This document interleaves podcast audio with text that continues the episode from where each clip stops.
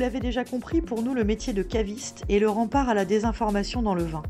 Un rempart contre le marketing des étiquettes, la récupération des codes du vin vivant, les jus aromatisés d'additifs, bien loin des vins de lieu et d'émotions que nous défendons. Ce sont donc des rencontres irrésistibles pour ni bu ni entendu. Valentin et moi sommes partis recueillir les mots de ces passeurs de vin et conteurs d'histoire, des femmes, des hommes, des cavistes. Un petit hors-série pour se régaler les oreilles en attendant notre prochaine saga.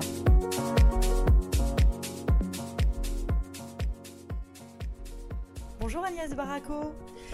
Bonjour mademoiselle Jaja, Maria Astrid. Oui, alors ne dis pas ça malheureuse. Pourquoi c'est joli comme prénom euh, écoute, ça ferait plaisir à mes parents. Euh, on est à ta cave là, au Bon Vin 52 euh, rue Bagnolet. Je te remercie beaucoup de m'accorder ce, moment toutes les deux. on se connaît un petit peu. J'ai eu envie de venir te voir pour nous parler vraiment précisément de ton métier de caviste. Euh, de tout ce qui te passionne, de ce qui t'a amené euh, jusque-là, du fait que tu sois une, femme aussi. Euh, j'ai cru comprendre que les femmes dans le vin, dans ta famille, c'est pas, c'est pas une nouveauté. Ah bah pas du tout, non, effectivement. Ça remonte, ça remonte aux années après-guerre, quand ma grand-mère a rencontré mon grand-père. Ils ont transformé la mercerie de, de mon arrière-grand-mère en cave à vin. Euh, et ma grand-mère a tenu cette cave à vin. Alors euh, sur la vitrine, il y avait eau minérale, vin en vrac, en bouteille. Et mon grand-père, euh, à l'époque, était négociant, comme on appelle ça, en fait, mhm. éleveur de vin. Donc il achetait, il achetait à différents vignerons hein, des jus, voire des raisins. Ensuite, il vinifiait, il élevait, il revendait. C'était presque un affineur. Voilà, c'est ça, c'était un affineur, un éleveur. Et euh, quand j'étais môme, bah, j'étais tout le temps fourré dans cette cave, euh, que ma, grand-mère ne tenait plus à l'époque. C'était une autre dame, puis ma mère l'a tenue, puis moi, pendant mes vacances scolaires. Donc ça me plaisait beaucoup et j'ai toujours dit à mes grands-parents, bien, bah, un jour, moi, je, veux faire ça. Ils m'ont dit, ah non, non, non, non, toi, tu vas faire des études, ma chérie. Pas question. T'as été tenté vaguement par des études ou vraiment bah, pas Si, si, j'aimais bien. Moi, j'aimais bien l'école en fait. Euh, je sais que ça peut paraître un peu idiot de dire ça, mais j'aimais bien l'école, j'aimais bien apprendre. Puis bon, ça m'a pas plus choqué que ça. Je savais que mes grands-parents, ils n'avaient pas euh, eu le choix. Euh, ma mère non plus, elle n'avait pas tellement eu le choix, donc elle n'a pas tellement fait d'études. Euh, pourtant, elle était plutôt bonne. Et puis moi, ben voilà, je me suis dit que l'école allait me permettre de faire ce que je voulais dans la vie. Mes grands-parents avaient raison, et puis ben, j'ai fait, voilà, j'ai fait un BTS, enfin j'ai passé mon bac, puis j'ai fait un BTS, puis après j'ai intégré la fac. J'en suis sorti avec une maîtrise, j'ai travaillé dans les assurances, et puis je me suis dit, bon allez, je vais tenter, je vais faire un troisième cycle en droit immobilier, parce que ça me plaisait bien, l'architecture, tout ça. Et puis, euh, et puis, et puis voilà, j'ai perdu mon boulot dans des circonstances pas très agréables. Et puis là, je me suis dit, allez hop, on va pas dire le gros mot F-U-C-K, mm-hmm. je fais autre chose, je me lance, je travaille sur mon projet de cave à vin, et c'est plus mes amis, mon entourage, qui m'a dit, qui m'a dit, mais vas-y, fais, ouvre ta cave. Moi, je me sentais pas du tout, mais alors du tout légitime. Pour moi, je n'avais pas fait d'études dans le vin, rien. Je n'ai jamais appris le vin. Mais je n'ai jamais coupé les ponts avec euh, les dégustations. Je continue à voir les vignerons euh, au fil des rencontres, etc. Et donc, euh, bah, j'ai travaillé d'arrache-pied pendant mon chômage pour monter ma petite cave. Voilà. Cette curiosité et, ce parcours un peu patchwork, mhm, en tout cas, au moins partiellement, tu penses que ça t'a servi dans ton expérience aujourd'hui? D'être ce parcours-là? Ah oui, parce que je pense que ce désir, il, est, il, était, il était là, mais euh, le, faire des études, avoir une tête un peu bien faite, euh, apprendre la gestion, euh, tout ça, ça, m'aide énormément aujourd'hui. Mes grands-parents avaient évidemment raison. Évidemment, je veux dire, puis j'ai fait des tas de rencontres pendant mes études, les étudiants, les profs. Enfin, je veux dire, tout c'est un enrichissement de faire des études et puis de travailler ensuite. J'ai fait différents travaux. J'ai travaillé effectivement dans les assurances. En plus, après, j'ai géré une société immobilière.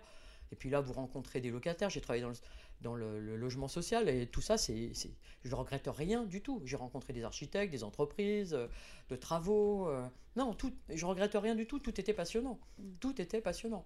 C'est pas parce que ça s'est mal terminé avec un, avec un drôle de, de, zig comme patron que. Euh, que je, que je regrette. Au contraire, il m'a rendu, il rendu ce service. C'est-à-dire que me retrouver licencié comme ça du jour au lendemain, je me suis dit, ben, bon sang, c'est le moment j'ai mis quelques mois à comprendre, mais, mais ça m'a permis aujourd'hui, il m'a rendu un tel service que je suis bien plus heureuse aujourd'hui dans ce que je fais je rencontre que des gens passionnants dans le vin, euh, dans les métiers du vin, euh, que ce soit les vignerons, les agents, toi, les, toutes les personnes qui gravitent dans ce milieu, les clients, ils m'apportent énormément. J'ai plein de clients qui sont devenus des amis, euh, avec qui je passe du temps, des soirées, des déjeuners, un peu moins en ce moment évidemment, mais, mais non, mais bon sang, mais quel bonheur, hein, vraiment. C'est beaucoup de boulot, mais c'est beaucoup de plaisir. L'aspect humain est important. Tu n'es vraiment pas la, seule ni la première à, parler de, de cette vie d'avant, de mmh. certaines choses, notamment euh, sur le plan humain, parce qu'il y a le plan professionnel et puis il y a aussi le, heureusement ou malheureusement, le facteur humain joue, beaucoup. Et puis ces métiers un peu chiants, voilà, mmh. je le dis, hein. mais qui ont l'air d'emmener certaines personnes vers leur passion un chouïa plus vite. Et, tu as raison euh, d'exprimer ta gratitude. Mmh. je suis bien d'accord. Voilà, et euh, c'est un bon moyen de, passer à autre chose et d'oublier euh, de mauvais moments. Voilà. Tu es le genre de caviste qui est en constant questionnement Ah, complètement. Tout le temps, je me remets en question. Parce que ça, ça, ça, revient à la question initiale. Je ne suis pas légitime, j'ai pas fait d'études, donc je n'ai pas de diplôme correspondant à ce que je fais aujourd'hui. Donc, à chaque fois qu'on me demande un accord mais 20, euh, oh, c'est un peu la panique dans ma tête. Et puis, en fait, je marche tout le temps à l'instant. Et les gens viennent me dire Ah, putain, c'était super comme accord et tout. Et moi, ça me surprend, moi-même la première. Et donc, je me remets tout le temps en question. Tout le temps, tout le temps. Euh, mais je pense que c'est grâce à ça que j'avance, quoi. Et euh, puis je suis, j'ai un naturel très curieux, mm. donc tout m'intéresse. Donc forcément, je goûte beaucoup et je continue à beaucoup goûter. Euh, je continue à beaucoup goûter. Quand on m'appelle, quand des gens que je connais pas, des régions que je ne connais pas, ça, ça, ça aiguise vraiment ma curiosité. Alors après, moi, j'apprendrai jusqu'au dernier souffle. Hein. c'est impossible. Les gens qui me disent je sais tout sur le vin, je sais pas comment ils font. C'est comme on sait jamais tout sur le droit immobilier. Hein. C'est impossible. Ça change, ça évolue tous les jours. Et puis, et puis euh, c'est génial. Je veux dire, euh, je ne sais pas trop quoi dire d'autre, mais je m'interroge tout le temps, oui. C'est ce que j'allais te dire. Euh, tu parles de légitimité. C'est, moi, ça m'amuse parce qu'on voit des gens sur Instagram se servir du vin un petit peu comme prétexte frivole mmh. ou avoir des connaissances apparemment relativement limitées. Et évidemment que c'est génial que tout le monde puisse aujourd'hui partager sa passion, etc. Mmh. Je me demande quand même si dans cette population un peu d'influenceurs, euh, je ne sais pas qui a trouvé le mot, mais il est mal choisi. Euh, si, dans cette population, on, s'interroge de la même manière sur la légitimité. Ça fait combien de temps que tu es dans le vin, Agnès? Oula, euh, bah, j'ai ouvert ma cave en mai 2010, donc ça fera bientôt 11 ans que j'ai ma cave. Mais bien avant d'ouvrir la cave, bah, voilà, je gravitais, hein, je, goûtais, j'ai aidé les potes, voilà. Je, depuis combien de temps je suis dans le vin Moi, quand, j'étais môme, mon grand-père euh, a compris assez tôt que bon, c'était surtout les hommes qui goûtaient. Ma grand-mère buvait peu. Et euh, je râlais tout le temps après mon grand-père. Je lui disais, mais moi je peux goûter? C'était toujours mes oncles, les garçons qui goûtaient. Et donc c'est marrant que tu, as évoqué ça, une femme dans le vin, etc. Mais, mais c'est vrai qu'il a fallu que je tape du poing sur la table gentiment, parce que mon grand-père, on s'entendait très bien. Et, et du coup, il était ravi. Donc, euh, quand j'allais le voir comme ça, pouf, il, allait ouvrir euh, une demi-bouteille de Meursault 70 euh, qu'il avait dans sa cave. Ça, c'était dans les années 2000. Mm. avant que j'ouvre, évidemment, je travaillais encore dans, dans, le droit. Et parce que voilà, il voulait avoir mon avis. Moi, je ramenais du vin, je dégoûtais. Donc, c'est devenu un échange. Mais, mais globalement, je prenais pas de notes à l'époque. J'ai commencé à prendre des notes sous l'influence de, confrères, de, confrères d'aujourd'hui, enfin de, de caviste. Euh, puis bon, je suis un peu scolaire, il hein, faut bien le dire. Tout, enfin, le, côté juriste, ça fait un peu, on prend des notes, on note tout dans un petit cahier bien propre. Euh, les gens se moquent un petit peu de moi gentiment, hein, je ne prends pas du tout mal, au contraire, ça me fait rire. J'ai des cahiers d'étiquettes, des cahiers de notes, je note tout ce que je goûte, euh, je m'y replonge. donc même s'il y a eu des petites moqueries, des petits dessins satiriques dans mes cahiers pendant que je partais faire un petit pipi en plein milieu d'une dégustation. Je retrouverai, mais je retrouverai mon cahier de notes avec des petits graffitis. Ils se, reconnaîtront, mes amis cavistes. Mais, euh, mais euh, deux, trois semaines plus tard, ils m'appelaient pour me demander Dis donc, euh, vous savez, le vigneron qu'on a goûté, c'est quoi le nom de la cuvée déjà? C'est quoi le millésime? C'est quoi le cépage? Mais voilà, c'est des, des, moments qui m'ont marqué, qui, sont, qui, qui font partie du quotidien et qui sont super drôles. Voilà parlons-en de tes amis cavistes parce mhm. que euh, c'est très amusant, tu vois. Il y, a, encore des gens qui pensent que euh, c'est bien d'aller voir euh, un caviste pas tout à fait indépendant, mhm. plutôt des sortes de succursales que je ne nommerai pas mhm. parce que je suis lâche.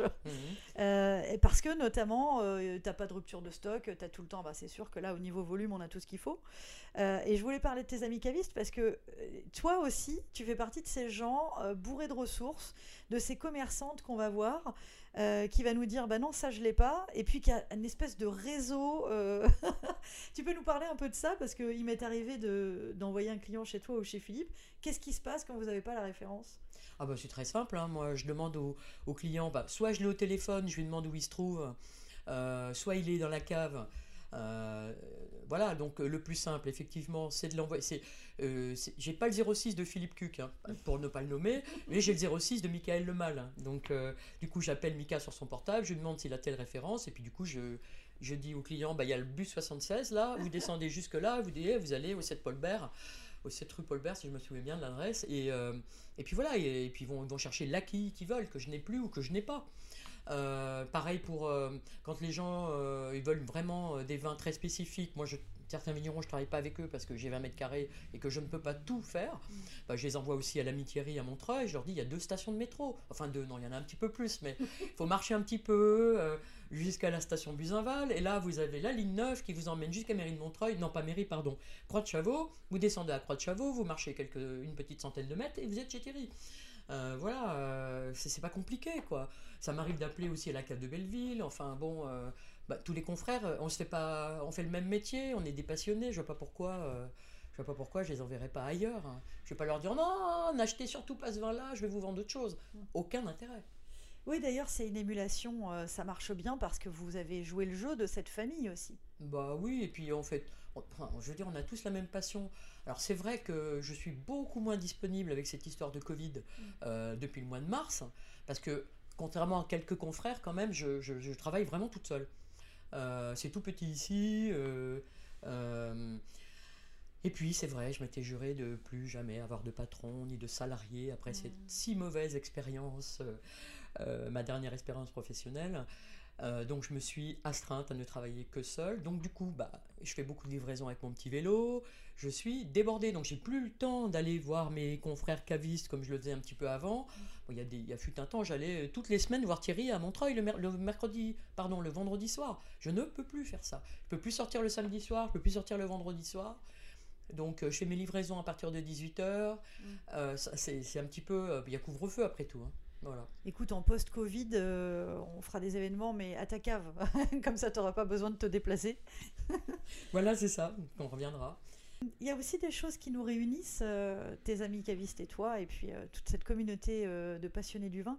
Et c'est des sujets qui sont brûlants et qui passionnent en ce moment les amateurs de vin. Les cépages modestes, des, des- Mhm. des raisins qu'on connaît moins, pour e- essayer de sortir un petit peu du merlot et du chardonnay qu'on adore, Mhm. mais on peut aller bien au-delà.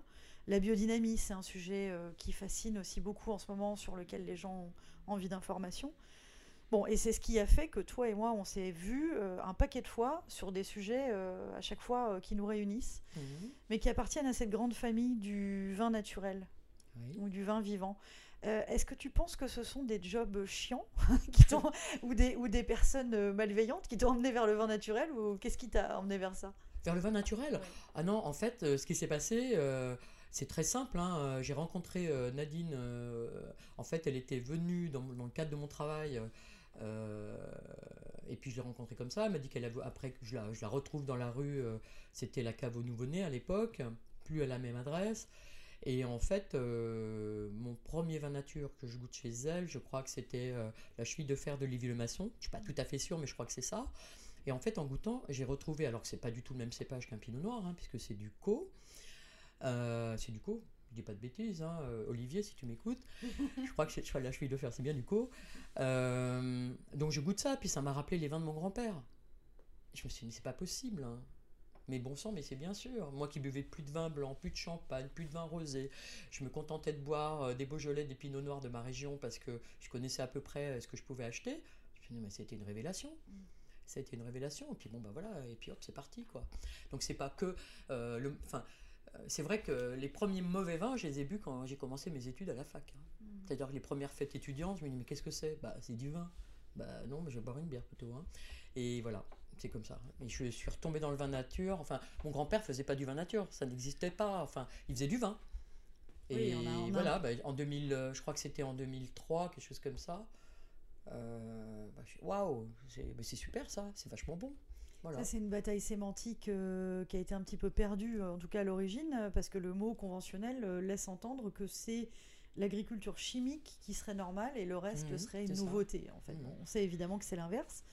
Euh, qu'est-ce que tu aimes, toi, comme vin ou comme cépage ou Qu'est-ce qui te fait vibrer euh ah ben Moi, ce qui me fait vibrer, c'est, ça va être une tarte à la crème aujourd'hui, mais quand je suis arrivé à Paris, euh, personne n'en voulait. Mais en 88, quand j'essayais de trouver du vin du, vin du Jura à Paris, madame, c'est où le Jura? Et bon, bah, c'est pas grave, je me rabattais sur mon autre cépage, le pinot noir, mais moi j'aime beaucoup, effectivement, pinot noir, gamay. Euh, Ploussard euh, ou Poussard, euh, pour ne vexer personne, Le Trousseau. alors c'est vrai que je suis un peu monomaniaque, hein, les gamets d'Auvergne, enfin bon, tout, voilà, tous ces. je ne vais pas oublier évidemment le Pinot de Nice, mais j'ai tendance à boire des vins plutôt fins, légers, plutôt fruités. Alors c'est vrai, ça il m'arrive de boire des vins avec un peu plus d'âge, j'y prends aussi du plaisir. J'ai un peu plus de mal. J'aime beaucoup les vins du Roussillon comme ça, parce que justement il y a beaucoup de fraîcheur aussi. Euh, évidemment, les, les, Alsaces, les Pinot Noirs d'Alsace. Et puis j'adore les blancs. Ah, voilà. on va citer Claude Courtois. Hein. Moi, ça me fait vibrer un, un Chardonnay, un Romorantin, un Sauvignon de chez Claude et Étienne. Euh, parce que je connais un peu moins les vins de Julien. Et voilà. Donc toi qui t'étais détourné du champagne, des vins blancs, etc., euh, mmh. quand, ah bah quand, on connaissait pas encore le concept de, mmh. du vin non chimique, bah je ne sais pas comment le dire autrement, mmh. tu t'es maintenant, tu peux t'exprimer et t'épanouir pleinement ah comme bah, amoureuse de blanc. Je buvais quasiment que du rouge et puis, euh, et puis boum. Aujourd'hui, je pense que je bois plus de blanc que de rouge, ouais, c'est vrai. Je t'entends parler d'Auvergne, de Jura. Mhm. Est-ce que j'entends parler des sols un petit peu? Oh, euh, je suis moins bonne là-dedans, puisque effectivement, euh, j'ai beau me plonger dans le rouge et le blanc régulièrement pour apprendre un peu plus les sols. Je fais parler les vignerons sur leurs sols pour essayer de comprendre pourquoi il y a de la minéralité, euh, pourquoi effectivement ce fameux goût de cailloux mm. dont les clients parlent tout le temps. J'avoue que je ne suis pas calé en géologie, mais ça, ça me passionne aussi. Enfin, j'essaie de lire un maximum de choses là-dessus. voilà, c'est vrai les sols du Jura, euh, leur fameuse marne bleue, euh, euh, ou, je vais dire peut-être, moi j'évite de dire des choses quand je suis pas sûr de moi, donc voilà, donc je vais m'arrêter là, mais c'est vrai, avec les, les, silex, les argiles à silex chers au chenin, mais, mais bon, je connais pas la géologie de la France sur le bout du doigt. Je suis toujours surprise de goûter un vin, je sais pas moi, de Savoie, un vin qui est à 580 mètres d'altitude. Mm. Euh, Nicolas Ferrand notamment, et euh, hop, on a une fraîcheur là-dedans, une minéralité, une tension, une longueur en bouche.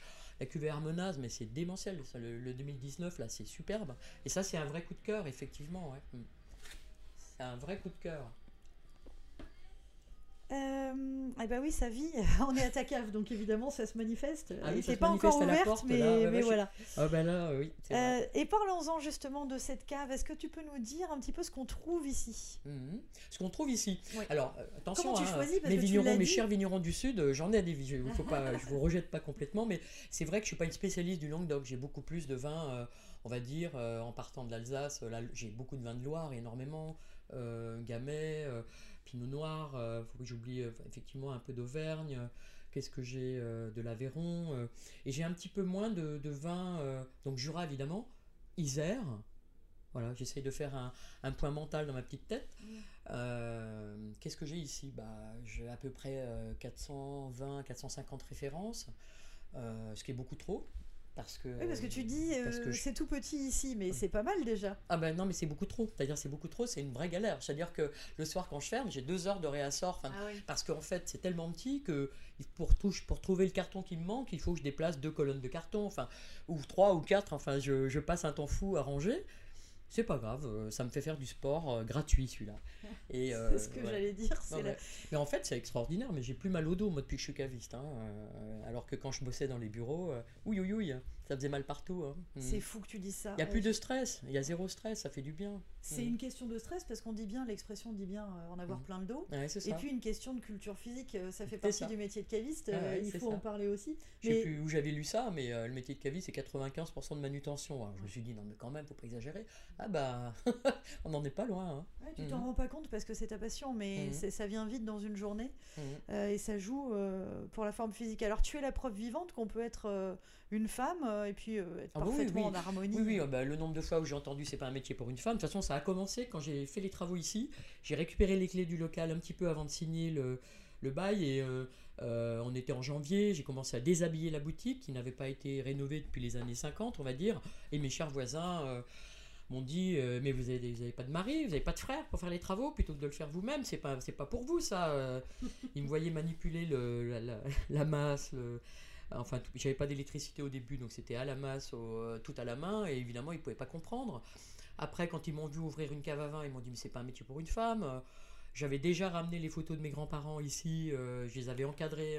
et bah, je vous présente ma grand-mère euh, en 1945, comme vous voyez. Euh, elle est beaucoup moins costaud que moi, et ben pourtant, bon, c'est vrai que mon grand-père manipulait beaucoup plus qu'elle, mais, mais globalement, moi, je, j'ai aucun problème pour manipuler du carton. Ça a commencé avec les premières livraisons, les premiers livreurs. Aujourd'hui, on se marre. Mm. Mais au tout début, ils m'ont dit Il est où le patron? Mais, mais il est où le patron? C'est quand même pas vous qui allez bouger ça. Pas non, mon canard, mais tu vas voir.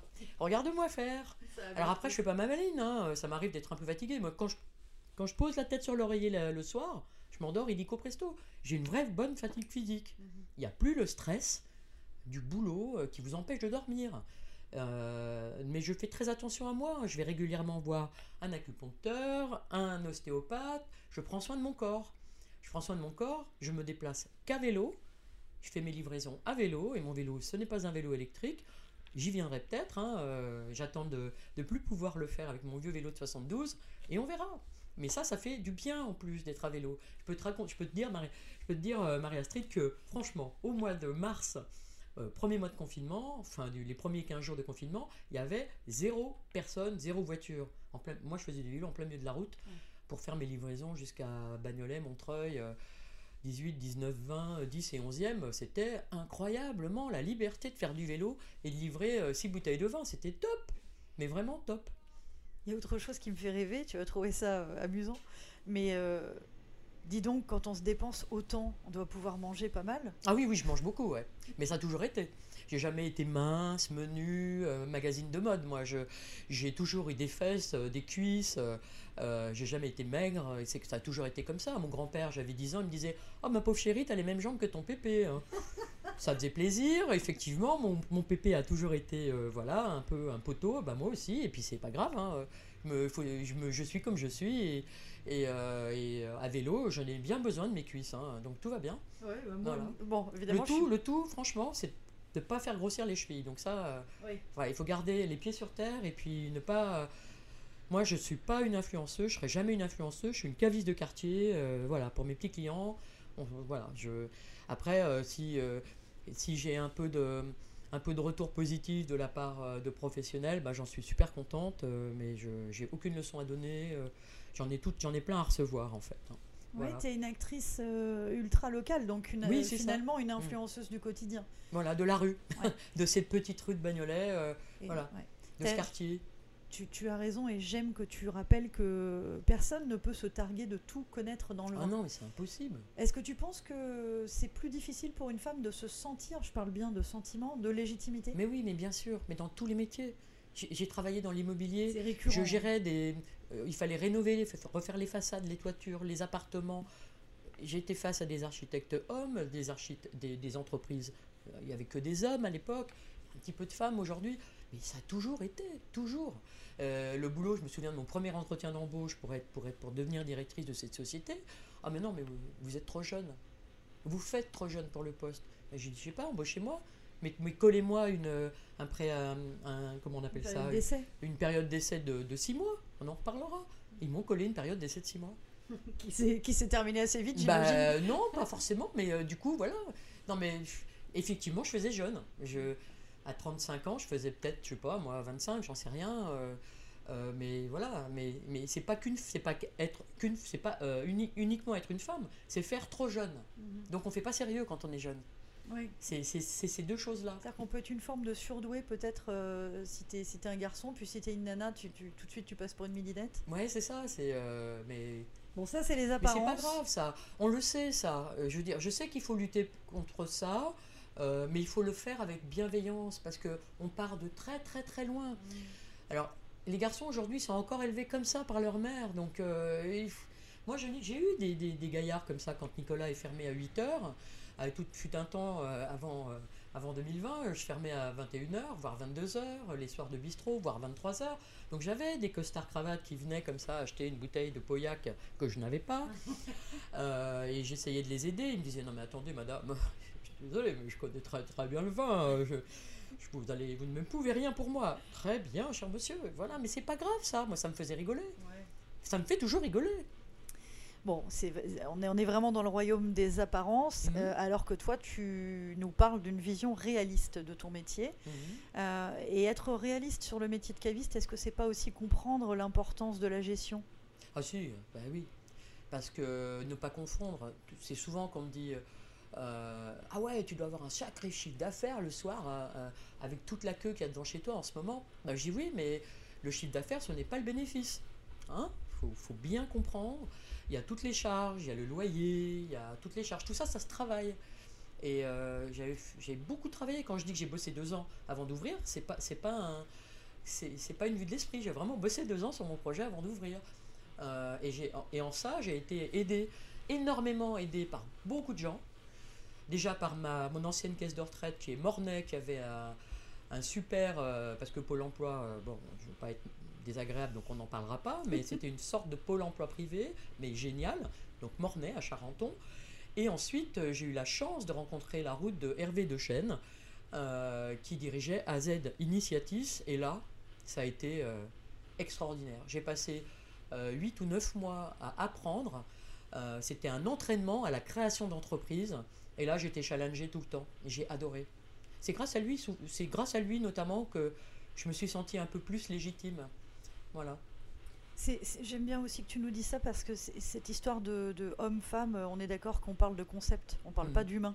Ouais, c'est ça. Euh, et et je- j'entends que euh, certains hommes ont vraiment été déterminants dans ton parcours. Ah oui, Est-ce qu'il y a des femmes aussi qui t'ont marqué euh, Bien sûr, oh oui, bien sûr, bien sûr, bien sûr, dans ma vie, bien sûr, euh, notamment euh, ma, mes tantes, enfin une, une tante particulièrement, euh, la petite sœur de ma maman, qui m'a beaucoup aidé toute mon enfance.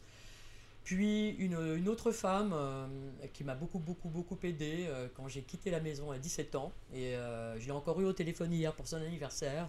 Donc des, des femmes qui ont compté, ça me fait des frissons là d'en parler.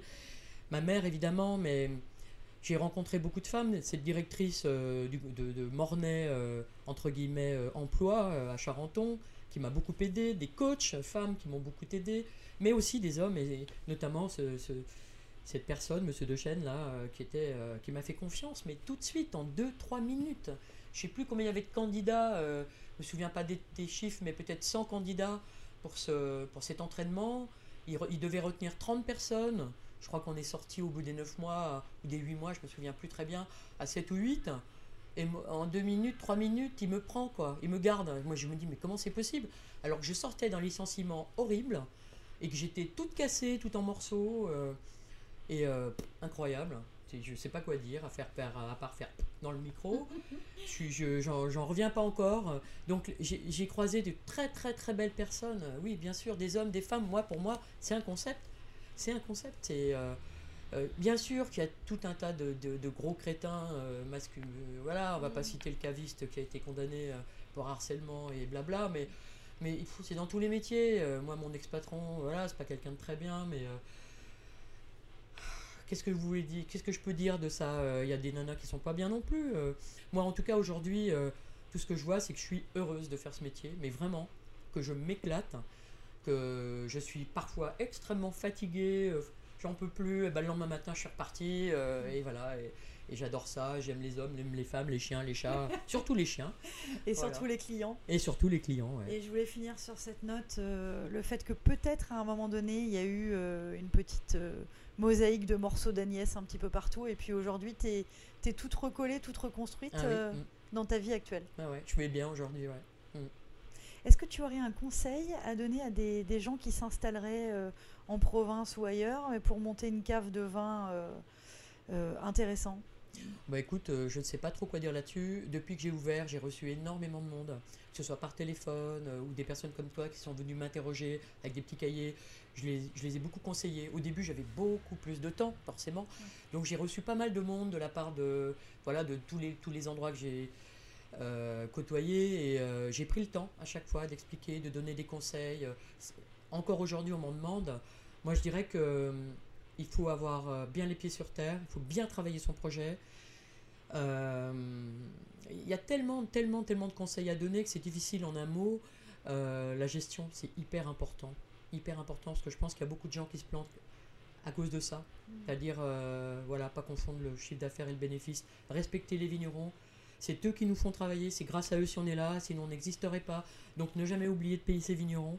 Euh, et surtout le faire le plus rapidement possible, surtout en cette période. Euh, voilà, payer ses fournisseurs, c'est hyper important. Et puis, et puis, euh, et puis respecter le client, c'est-à-dire le client qui rentre, qui veut une bouteille à 6 euros, bah, il faut le respecter aussi autant que celui qui rentre pour une, une côte rôtie, euh, ce qui est beaucoup plus rare.